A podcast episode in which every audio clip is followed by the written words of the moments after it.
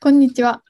勝手に人文科学のお時間です。この放送は赤リエ白鳥が日常でなんとなく感じた違和感について問題提供し、勝手に解決策を検討する番組です。ゆるいご意見、ご感想はメールとツイッターの DM で気軽にお待ちします。えっとメールが勝手に人文 .gmail.com katteni.jinbun アットマーク Gmail.com。ツイッターの DM は、えっと、アカウントが JB 勝手に JBKATTENI なので、気軽にお待ちしてます。はい。お待ちしてます。今日は34回目。 4回目。はい。今日は私がテーマ、テーマがですね、なんかまあ歴史とダイバーシティっていうか、まあそういう感じの話をしたいなと思ってます。はい。っドてスいトうラのも、そう、ドストライクだよね、ちょっとね。いや、なんかあの、アカデミー賞ってあるじゃないですか。はい。アカデミー賞が、まあ、これ去年出たニュースだから、もう全然遅って感じかもだけど、あのーなんかね、2024年から作品賞の選考の基準を新たに設けますっていうのを出していて、はい。でそのまあ基準っていうのが、4つの基準のうち2つを満たさなきゃいけませんっていうルールになってて、まあ、1つがは、えーキャスティングとかテーマに、はいなんかヒスパニックとかアジアとかネイティブアメリカンとかその重要な、重要な上演俳優に入れてくださいみたいなほうほうほであったりとかなんかあのなんだろうマイノリティマイナーな役の少なくとも30%はなんか障害グループとか性的マイノリティグループとかの俳優を起用してくださいとかう。へえ。おあとは制作スタッフの方に、えー民族的少数派とかあの、うん LGBTQ とか障害とか女性とかは最低2人以上入れてくださいとかうん。とかね、まあ、そういういろんなそのマーケティングの時に関わらせてくださいかてないと受賞できませんみたいなそういうのがねなんかできたんですよ。すごい。めちゃめちゃ厳しい。あ、まあでもノミネートできないだけか。別に作ってはいけないって言ってるわけじゃないもんね。そうそうそなう。るただ、賞は取れないんだノミネートされないから、そうそうそうそう。っていうのがあって、でそれを見て、かつ最近の、あの、アマゾンプライムで、あの、なんか、シンデレラっていうのがあって、なんか、はい新解釈シンデレラみたいなやつなんだけど、ミュージカル調で、けど映画なんですけど、オリジナル、はいはいアマプラオリジナル映画だったかな。うん、なんかそれを見たときに、なんか、その多様になるってことってすごいいいことだと思うし、あの、新しい作品の、なんだろう、切り口みたいなのも出てくるなと思っていて、うん。ま今までだって割とさ、こう、ハリウッドって言うと白人の男女が恋をしてみたいなイメージだったり、そうですね、そうですね。そうそうっていうイメージがあったから最近だとなんか、まあ、クレイジー・リッチっていう映画とかであのアジア人の出てきたりとかもするしあの普通の学園ドラマみたいに見てると必ずアジア系確とかに確かにいるいそうますね。めっちゃいるでしょはい。な何人か必ずゲイとかの子も出てきたりいとるかし。て絶対いる。うん。そうなのっていうのね。そうそうう。そうそうそう、ねあとクラスのちょっと変わり者のアジアの女の子とか例えばねなんか、はいはそういうのがありましてなんかそれ自体は特に何も思ってないっていうかああいろいろいるんだなーって思うだけなんだけどうんうんうん。 なんかそのシンデレラを見た時に違和感が凄まじくてはい。あの主人公のシンデレラを役をやってるのがあのカミラ・カベロってだったかな、はいはいはい。あのヒスパニックっていうか、はい。ラテンン系の方で、すよね。あの、なんか5人組だったやつがソロデビューしたあの、あの、あの子ですよね。そうそうそうそう、はいはい。であとなんかあのなんだっけフェアリーマザーっていうんだっけフェアリーゴッドマザー妖精の人を、はい。ちょっと名前忘れちゃったんだけどあのーいつもね、あのー授賞式とかでドレス着てたりとかしてくる男性の方なんだけどはい。なんかそういう方々が起用されていてっと待ってね。アマプラでしたっけアマプラ、あ、ビリー・ポーターさんっはい。ていう方がね、あの、フェアリーゴットマザーの役やったりとかしてて、であと結構解釈が現代版で、あはの王子様になんかラップでバトルを仕掛けたりする ミュージカルなんだけどい。まあまあですね。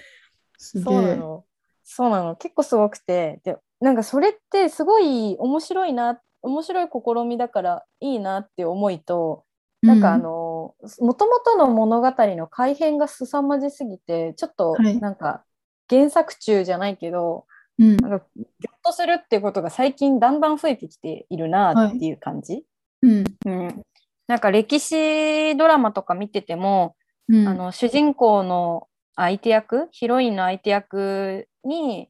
あのなんか19世紀ってとかいなんか言ってるのに黒人の方が出てくるとかうん。別にそれって物語としては問題ないんだけどそなんかちょっと史実とはやっぱりずれていくどうしてもそりゃ、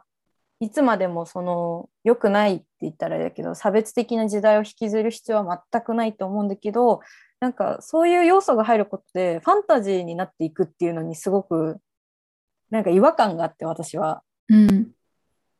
ていうのでなんかこの違和感はなんか正しい違和感なのかっていうか確かに。そうおー、本当だ。結構なんかパンチ効いてるでしょはい。一応ドレスは着てるけそうど、なんだろう。うん。シンデレ ラ、主人公の顔がニヤッとして、ちょっとママ、むしろママ母かぐらいの顔してる感じとか。 そうなのよあとね作中で結構いや女が店を持てないなんてほんと困っちゃうみたいなこと言ったりとかうん。で結構そのガールズパワーじゃないけどそういううん。平等に力を入れてる作品って言ったらいいのかな、うん。そう新解釈ですね。そうなのうん。なんか、それちょっとねうんそれにもやもやしてるわけですか。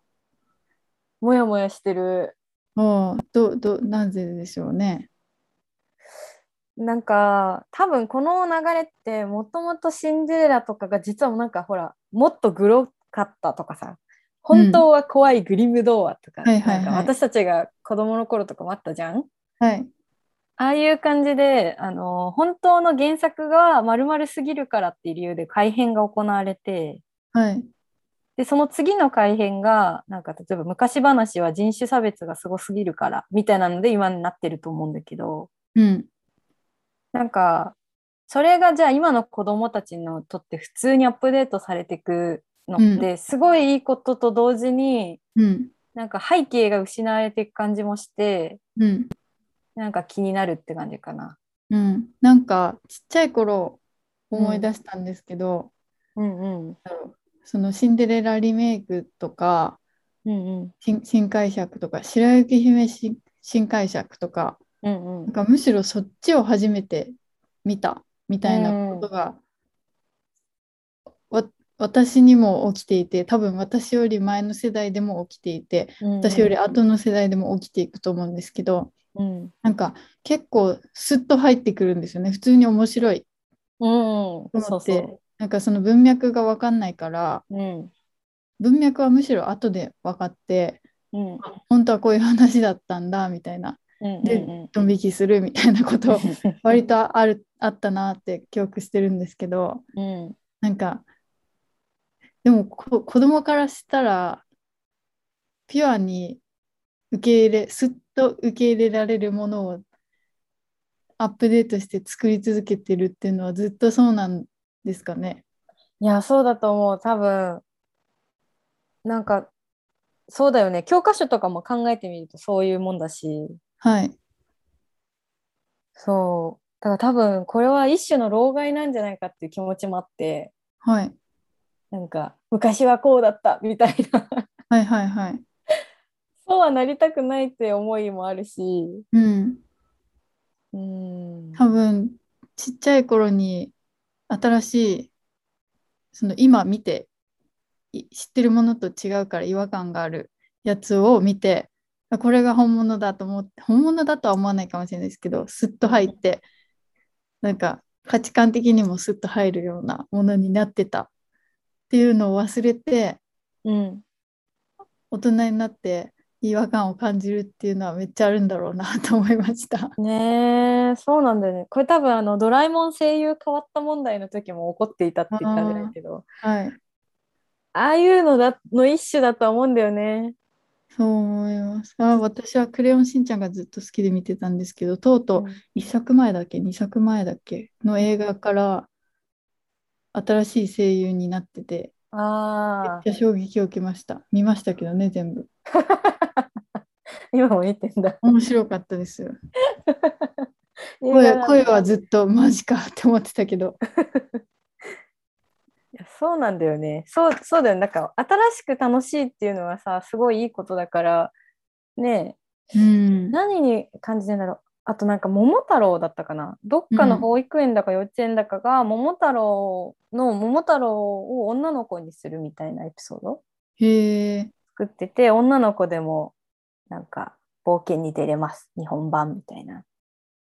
うんうんなんかそそれになんか、なんて言ったらいいの変えちゃいけない配役はあるのではないかって思ってんのかなもしかしたら。ああ確かに確かになんか、無理やりに見えてんのかなだからかな。そうかないやとはいえさこういうのこれってこういう前提じゃんみたいなのがやっぱ私たちの中でこれはこれっていうのがあるからうん。しょうがないんかな。いや なんかこういうのがきっとこれからもっといっぱい増えていくんだろうなって思ってて、はい、もうそれだらけになるかもしれないですよ。そうそうなった時に、まあ、今の上の世代が多分そういう感覚がいっぱいある方もいるんだろうなって思うんだけどうんな、んかこの合わない靴をさ無理やり履かされてる感って言ったらあれなんだけどはい、なんか触れなければ別に何も感じないんだけど触れちゃうと違和感がすごくて、うん、こう敵視までいかないけどうん。うわーってなっちゃう感じああ、なるほど。なんかそれ人によるのかもしれないですよね。なんか結構、うんひ人によるじゃないですか、その、そうだねなんだろう、新しい価値観で上の人がみんな生きてないかというとそうでもなくて、うんうんで、なんか、むむしろ我々よりもずっと新しいものをずっと吸収し続けて生きてるわみたいな人とかもいっぱいいるじゃないですかう。んうんうんうんなんかそういう人たちって結構なんだろうなんかこれはこれだとあんまり思ってないというか、うんうんうんうんなんかそんな気がしてもうあの私が今通ってる学校の先生が そんな感じなんですけど。うんうんなんか、えーっと、あ、まあでも、自分のスタンスみたいなのが全くないかといえばそうではないんですよ。うんそれを常に変えてって生きているっていう感じでは完全にはなくて、もう僕の感覚で言うとこうなんだけど、でも、なんだろう。えーっと、君たちの感覚で言うとこういう感じだよねみたいな感じで、でその視点でも考えられるみたいな。うんへえ、すごいと思って。すごいねいい仕ね事としては捉えてたりするんだけどでもなんか共感というかうんうんみたいなところはあってっうんうんうんうんていう、そうだよね。そういう、そういう感じになりたいな。 ね。なんかパソコンとかでいうさ、バージョンをいくつも持てるようにしたくて、 ああなるほど自分のバージョンを自分のバージョン持ってるから、もしかしたらはいメインの OS はそれで動いてるのかもしれないけど、互換性があって、うん新しいのも受け入れられますになったら、いいんだけど、うんね。こだわりがあるのかなそれとも、それ、なんだろう。あもあしかそういうのもありそうですよねうんなんかうんなんか世代での価値観みたいなのを飛び越えてこだわりがあるみたいなのも人にはありますもんね。うん、えちなみにさそういう映画とか、まあ、歴史とかでもいいと思うんだけどはい。そういうのではい。結構最近そういうねいろんな配役の人とか多いからはい。なんかうわびっくりみたいなのってあったあったなんかああんまり感じなかったですね。うんうんうんうんなんか、あ、確かに言われてみればそうだなって今日思いました。そうだよねなかなかなんかなんでだろう私もなんかあのーハリー・ポッター」のイギリスでやってた舞台があってはい。それのハーマイオニー役の人がね黒人女性だったの。ああ、はいはい。でその時になんかハーマイオニーはマートソンのイメージだからおかしいうんみたいなのに、JK ローリングさんあがーそう私は彼女の肌の色を描いたことはないし髪の毛と前歯の話しかしたことないみたいなうん。だから勝手に白人だって思い込んだのはそっちでしょみたいなことを言っててうん。そうだよねって思った自分がいたはずなのうん。なのにシンデレラには私はすごい違和感を持ってたっていうああ、 でもわかるな。なんか、そういうのありますね。多分私がそういうのを見てないだけで、うん多分見たら違和感感じるんだろうなと思うわ。うん。でもなんか、受け入れられる大人になりたいなって、今改めて思ったわ、先生みたいに。ああ、でもなんか、あれですよね。受け入れるっていうのと、 うん。受け入れるって何なんですかね。かわいい。うん。納得するうん、受け入れる。 なんか、先生は、うん。その生きていくために、うんうん。その感覚をいろいろバージョンを持っているみたいなうん感じな気がするんですよ。うんうん、なんか何のためにだからそのバージョンを持つかっていうことなんですかね。ああ確かにそっかこういうのがあのこだわりの人なのかななんうんかたまにいらっしゃるじゃない、コーヒーは豆以外は本当もうありえないみたいな人例えば、うんそういうことなのかなそういう一種として捉えてもらえるならいいけど、うん。結構こういうね人種とかの話だとはい。とはいえアップデートしていかなければならないうん。自分が、自分がそうしたいなら。そうだね、そうだね。最終的にはそうだね。うん。まあでも今日話してて私が多分ファンタジーっていうか歴史系にすごくあの史実を性を求めているんだなって分かった。あーなるほど。なんか、歴史って、うん、歴史こそでも、本当か嘘かわからないところあるじゃないですか。確かにそうだね。なんかむしろ歴史ってめっちゃファンタジーで我々が知ってるのって本当に断片的なところだからうん、なんか知って意味あんのかなとかも思ったこともある。確かにうん、そうだね。勝てば官軍だもんね。そうだ。確かにな。フィクションを我々は知っているのかもしれない。そうだね。うん、まあ大事ですけどね歴史があるからこそこういろいろ厚みが出てきたりうん我々が進化したりするから、うんうんなんかそれを否定はしないけど。そうね。そうだよね。なんでだろう。いや、なんかふと、そこまで考えると、私がこだわってるのって多分服装とか髪型とか、その時代のドレスコードとか含めた、うん、なんかあり方っていうのを求めてい,、るんだなっていう思いがあるんだけど、あ好きだったんじゃないですかその世界観が。多分ね、そうだったんだろうね、きっとう。ん、今思うと、その髪型とかってすでにあのキャラクター立てるために改変されていて。実際はもっと違うもんね考えてみると うんうんなるほどねはいっていう今日すごい全然なんのこっちゃねっていうか超取り留めもない話なんですが多分ねこういうことがこれからいっぱい増えるんだろうなという思いも含めて、うん、2024年だよグラミー賞とかもすごいことになっちゃうかもねオスカーとか、うんあっちも24年か。すごい。やっぱ賞を取りたい、賞を取りたいみたいな感じだったらそうなるかな。まあなね映画ってでも割と必ずと言っていいほど賞に出すよね。あ、そうなんだ。この結構ドキュメンタリー部門とかさいろいろあうんあるじゃないはい。アニメとかもうん。なんか一旦出しとこうかってなるのかなうーん。なんか不思議。一時期ほらネットフリックスがすごく出た時にはい。あの映画女優とか監督が、まあ、ああいう大衆のための計算され尽くした物語じゃなくてうん。あの感動を作りたいからああいうサブスクにはなんか屈しませんみたいなこと言ってる監督とかはい。女優さんが一時期いたんだけど、はいはいはいはい。今見るとその人たち普通にそういうサブスクのやつ出てたりしてるのはい。なんかそれはなんだろうそういうポットでだと思った浅いと思ってたものたちに実はすごいいい